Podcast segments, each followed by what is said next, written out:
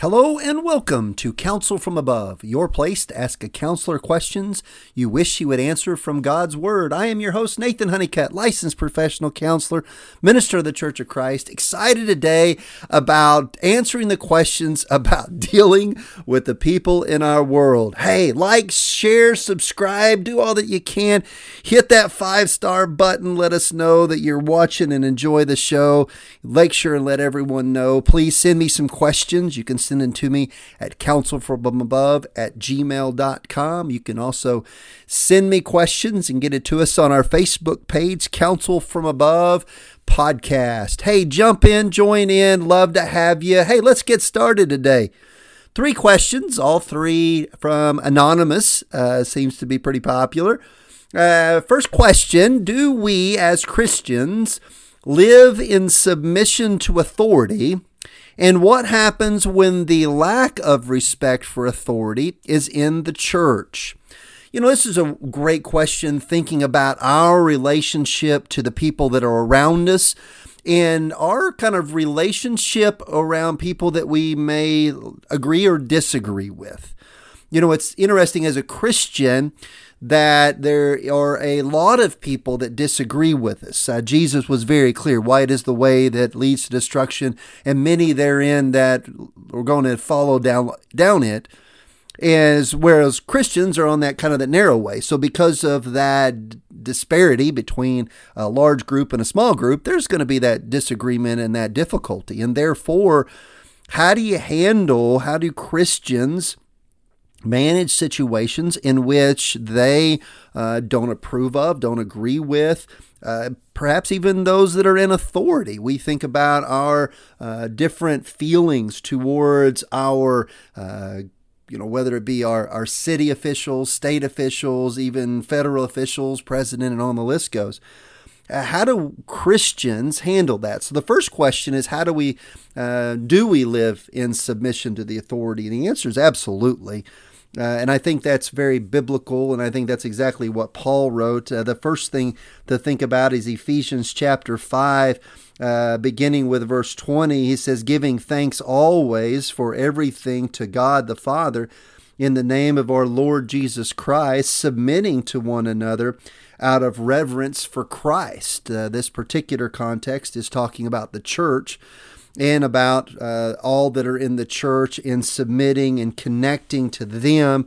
He then continues on to talk about the marital relationship and the submission of the wife to the husband, and ultimately, I think the husband's reaction and response through love towards his wife. And so, um, our response to authority is to be in submission, to follow the rules, follow the law, follow what they've provided. And that's an important aspect of it. I think it's also interesting to notice uh, Paul's response uh, to a similar topic found in Romans chapter 13. He says in Romans chapter 13, beginning with verse 1, Let every person be subject to the governing authorities. For there is no authority except from God, and those that exist have been instituted by God. Therefore, whoever resists the authorities resist what God has appointed, and those who resist will incur judgment. For rulers are not a terror to good conduct, but to bad. Would you have no fear of the one who is in authority? Then go do what is good, and you will receive his approval. For he is God's servant for your good. But if you are do wrong, be afraid, for he does not bear the sword in vain. For he is a servant of God, an avenger who carries out God's wrath on the wrongdoer. It's interesting to think about the context of this particular passage. Paul is writing to the church in Rome. Rome is being governed uh, at this time by a Caesar by the name of Nero. If you know much about your history, Nero was one of the more maniacal uh, of the of the Caesars. He was one of them that really promoted uh, his position as a god. He was a man that did a lot in persecution. He was one that would take specifically Christians, uh, dip them in oil, would put them on a stick, light them ablaze, and use them to light his gardens at night. He was a man that would tie Christians and sew them inside of animal skins and then throw them in the Colosseum for the lions. Um, this this man was a a brutal, brutal, terrorizing man for the Christians. And he was the one in power at Rome at the time this was written. What did Paul say? He said, Let every person be subject to the governing authorities. I wonder I wonder how hard it was for Paul to write that. See, now you and I know that a few years after this, that same Nero was the one that was probably in power the day that Paul was beheaded. Perhaps it was even his own uh, request. And yet, that's the statement that Paul makes is for us to respect those in authority. The reaction and response to many Christians that disagree with whoever might be in authority is is sometimes out of a disrespect. I, I remember one even elder of the church told me once time. He said, "I respect the position, but I disrespect uh, the person in it." And I thought that was very challenging to do because when we look at God's position, he, he put that man in that position. Now, whether for many different reasons, that was the same thing that David dealt with whenever Saul was trying to come after him, and yet he would not put his hand against him. He, he was God's anointed, he was God's person in that. Even though he was sinning and going against God and drawing everyone away from God, he was still God's anointed in David's eyes. I think that the challenge comes is what are we doing whenever they are not uh, following God's law. And I think that this passage answers it to some degree because God says in verse 4 that He is God's servant for good. If we have those in authority asking us to violate God's law, then God's law comes first. I think that's demonstrated in the life of Daniel as he was told he could not pray to anybody but the king, and yet he chose to continue his practice of praying to the Almighty. Whenever the authority goes against God's direction, we follow God's direction and we do exactly what God wants us to do to obey God. That does not mean that we would then act in such a way that would violate the other things that God would want us to do in our way we would treat people and the way that we would act. Therefore, when it comes to submitting to authority, is important to recognize God's desire for that. The second part of that question is what about the lack of authority in the church? And this is saddens me all the more, I think, when we think about the way that people view elders and deacons um, and the authority that have been given to elders. There are some that will thumb their nose at the elders and some that will adhere and follow uh, a lot of it, I think, depends upon whether or not they agree with positions and roles and things versus whether or not it's what God wants. In all authority, in all places, what God wants is what we ought to be following. What does God want from us?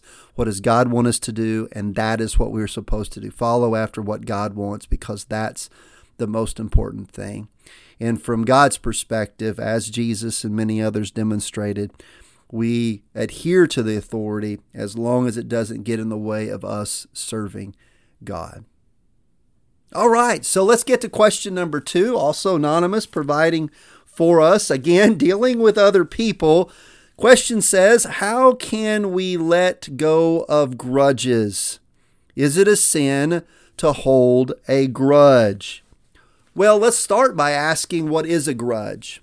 Grudge is holding aught or holding feelings against someone else and holding those particular feelings in such a way that makes you think, say, do, act, present evil, wrong things against that person. there's a particular person who's done you wrong or has done someone you love wrong. And because of that, they are then mistreated and treated poorly and treated uh, differently because that uh, action that they have made needs to be punished and paid for. Therefore, a grudge is our desire and willingness to hold on to what was happened and hold that against them. So the first question is is probably the uh, the second ought to be. So uh, the second part of the question is it a sin to hold a grudge? That's probably the first question we need to answer. Uh, I think the answer comes in Romans chapter 12 uh, as Paul continues to discuss and talk about how to be a Christian and how to follow after him. He says there in uh, verse number 19 Beloved, never avenge yourselves, but leave it to the wrath of God. For it is written, Vengeance is mine, I will repay, says the Lord. To the contrary, if your enemy hungers, feed him. If he's thirsty, give him drink. If so doing, you will heap up burning coals on his head. Do not overcome, be overcome by evil, but overcome evil with good. Is it a sin to hold a grudge? I think the answer is yes. Uh, holding a grudge is about us unwilling to forgive or to let go. And if we aren't willing to let go, there's a tremendous amount of energy and thought and feeling that goes into hurting or wanting to hurt this other person. And it's those feelings, it's those thoughts, it's those things that push us and urge us and move us to ultimately have ungodly thoughts. And, and it's a dangerous position. When you and I think about holding a grudge, we oftentimes do it so that we have the ability to keep from being hurt again. Or we do it so that we can avoid uh, that ever happening or that person ever getting that close again. And we feel like holding a grudge keeps us safe. But in reality, holding a grudge does not keep us safe. Instead, it pushes us to make poor choices and poor decisions and to make more things that are not helpful in order to be able to move forward. Ultimately, the decision is about trying to be safe and to never get hurt again because that's the miserable part. That's the part we want to never do. Don't want to get hurt again. So we have to find ways as a Christian to be safer, to keep from getting hurt that doesn't involve uh, just acting like nothing's ever happened or pushing somebody so far away that we injure and get in the way of our connection and relationship with the next person. Because when we hold a grudge, holding a grudge, I think is very similar to that uh, the podcast that I presented on forgiveness or the lack thereof if I lack forgiveness, if I hold the grudge, then I'm taking a burning coal, I'm holding it within my chest and expecting the other person to get burned. If I'm holding on to these feelings, it's not impacting them, it's impacting us, and it's causing us damage and us difficulty. And so the reality is is that if you and I continue to hold these grudges, we ourselves are being burned and not the other way around. But how do you let go of the grudge?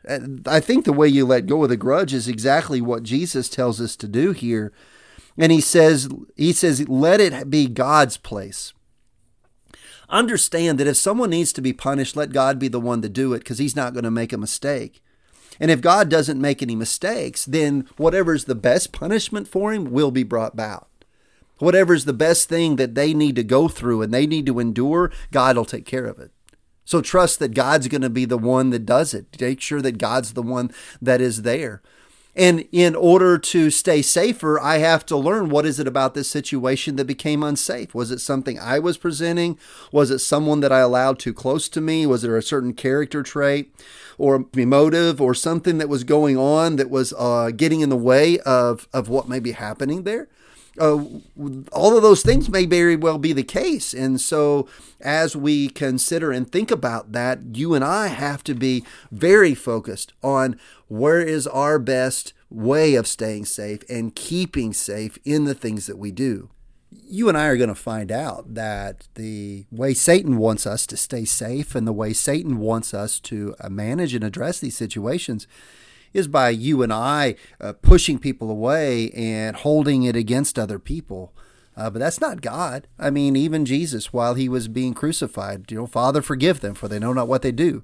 Stephen being stoned, Father, forgive them, do not hold this against them. Uh, the, reality is, is that you've got example after example of people that learn to let go and still uh, stay in a Christian safe uh, arena and be able to be pleasing unto God. And ultimately, that is exactly the life we would want to live.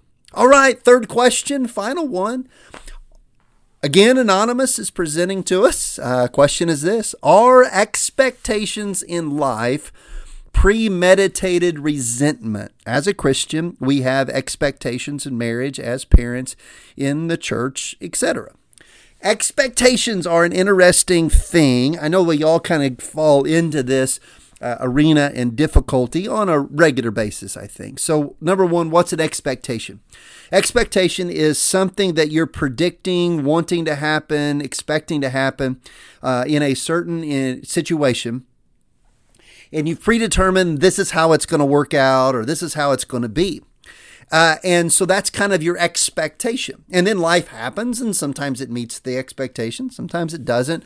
Uh, various sundry different things we all have lived through and lived with, and sometimes we are able to get those expectations met, and sometimes we don't. So the question is: Is having expectations premeditated resentment? Uh, I I think it can be. I don't know that it always is. So if I am expecting, let's say when I get off of work and I expect that when I come home, my wife's going to be standing at the door, opening up with a huge smile on her face, a fresh uh, cup of sweet tea, dinner on the table, you know, newspaper, slippers, da da da da. And I have all this, this as expect picture in my brain and I open the door, and my wife is nowhere to be found, um, and there's no dinner on the table, and and this and that and the other. I'm I'm feeling, and I'm going to have this issue because things weren't the way that I expected them to be. And so I'm going to be resenting. I'm going to have issues. I'm going to have difficulties. I'm going to have problems because it didn't meet what I was wanting to happen. The problem with this is was that expectation communicated? If you and I have an expectation and we're going to get upset if it doesn't happen, then we need to be communicating what we are expecting because no one can read our mind. Oftentimes, in marriages, in relationships, in connections, we build resentments, we build difficulties. And we do that because we have a certain way things are supposed to be. And when they're not, we're mad because they're not that way. And in reality, no one knew that. No one knew that's what you wanted, or no one knew that's what you were expecting. Therefore, you don't have anybody choosing not to do what you want or choosing not to fulfill the expectation because nobody knew the expectation was there. Many times, and I think that oftentimes, we feel as though there's more power, weight if they read your mind. And that's probably true. But no one does that. No one can read your mind and know what it's supposed to be like. So, because that's the case, if you have an expectation, if there is something you would like, if there's something that you want, if there's something that you want to see happen, then express that. Then say, you know what? This is what I would like. And then it allows the other person to be able to say, wow, that's unrealistic. Or, man, I don't think I want to do that. Or, you know, I won't do that, but how about this? Or maybe they can be able to say, absolutely. Happy to help. Here I am. And therefore, it meets that particular thing. It also has the ability to then be able to govern the expectations because sometimes what you expect is not possible. Either because it can't be done or this is not what this person's willing to do. And therefore, you have an opportunity to find a middle ground, find an opportunity to be able to find kind of what you're wanting. That way, you're able to then build a connection with the other person. Uh, resentments oftentimes are directly related to expectations not voiced and therefore not met. If you're going to get mad about it, then be willing to express what you want. If you're going to hold it against them, then be willing to let them know so that they know what they're working against. They know what they're playing with. They know that this is something that you have in your mind and you're wanting to take place. That way, they can be prepared to either fulfill the expectation and draw the connection closer, negotiate and say, well, how about this? Or say, I don't care what you think, I'm ain't doing it. And therefore, then that continues the conversation and allows you to be able to address the relationship as it needs to. But expressing the expectations and then getting not expressing the expectations and then getting mad because someone didn't fulfill it is demanding that they read your mind. And that's not fair to them. And it's not fair to you. So if you have expectations, if you have things that you want them to fulfill, the way to do that is to be able to present this is what I'm looking for. This is what I would like. And that begins to be exactly what we can receive. Hey, thank you so much for your time. Appreciate you. Hey, be sure and give us the five star review, like, share, subscribe, do all of those things that you need to so you know when our podcasts are up and a moving and when we are available. Hey, thank you so much. Send me questions. You can do it at counselfromabove at gmail.com. You can also get on the Facebook group. That's at Counsel From Above Podcast. Hey, love to have you. Love to see you. Let me know. How am I doing? What can I do better? and how am I improving the things that are going on in your world? Again, thank you so much for your time as we continue each day to live our life as God would want us to live and ultimately listen to His counsel from above.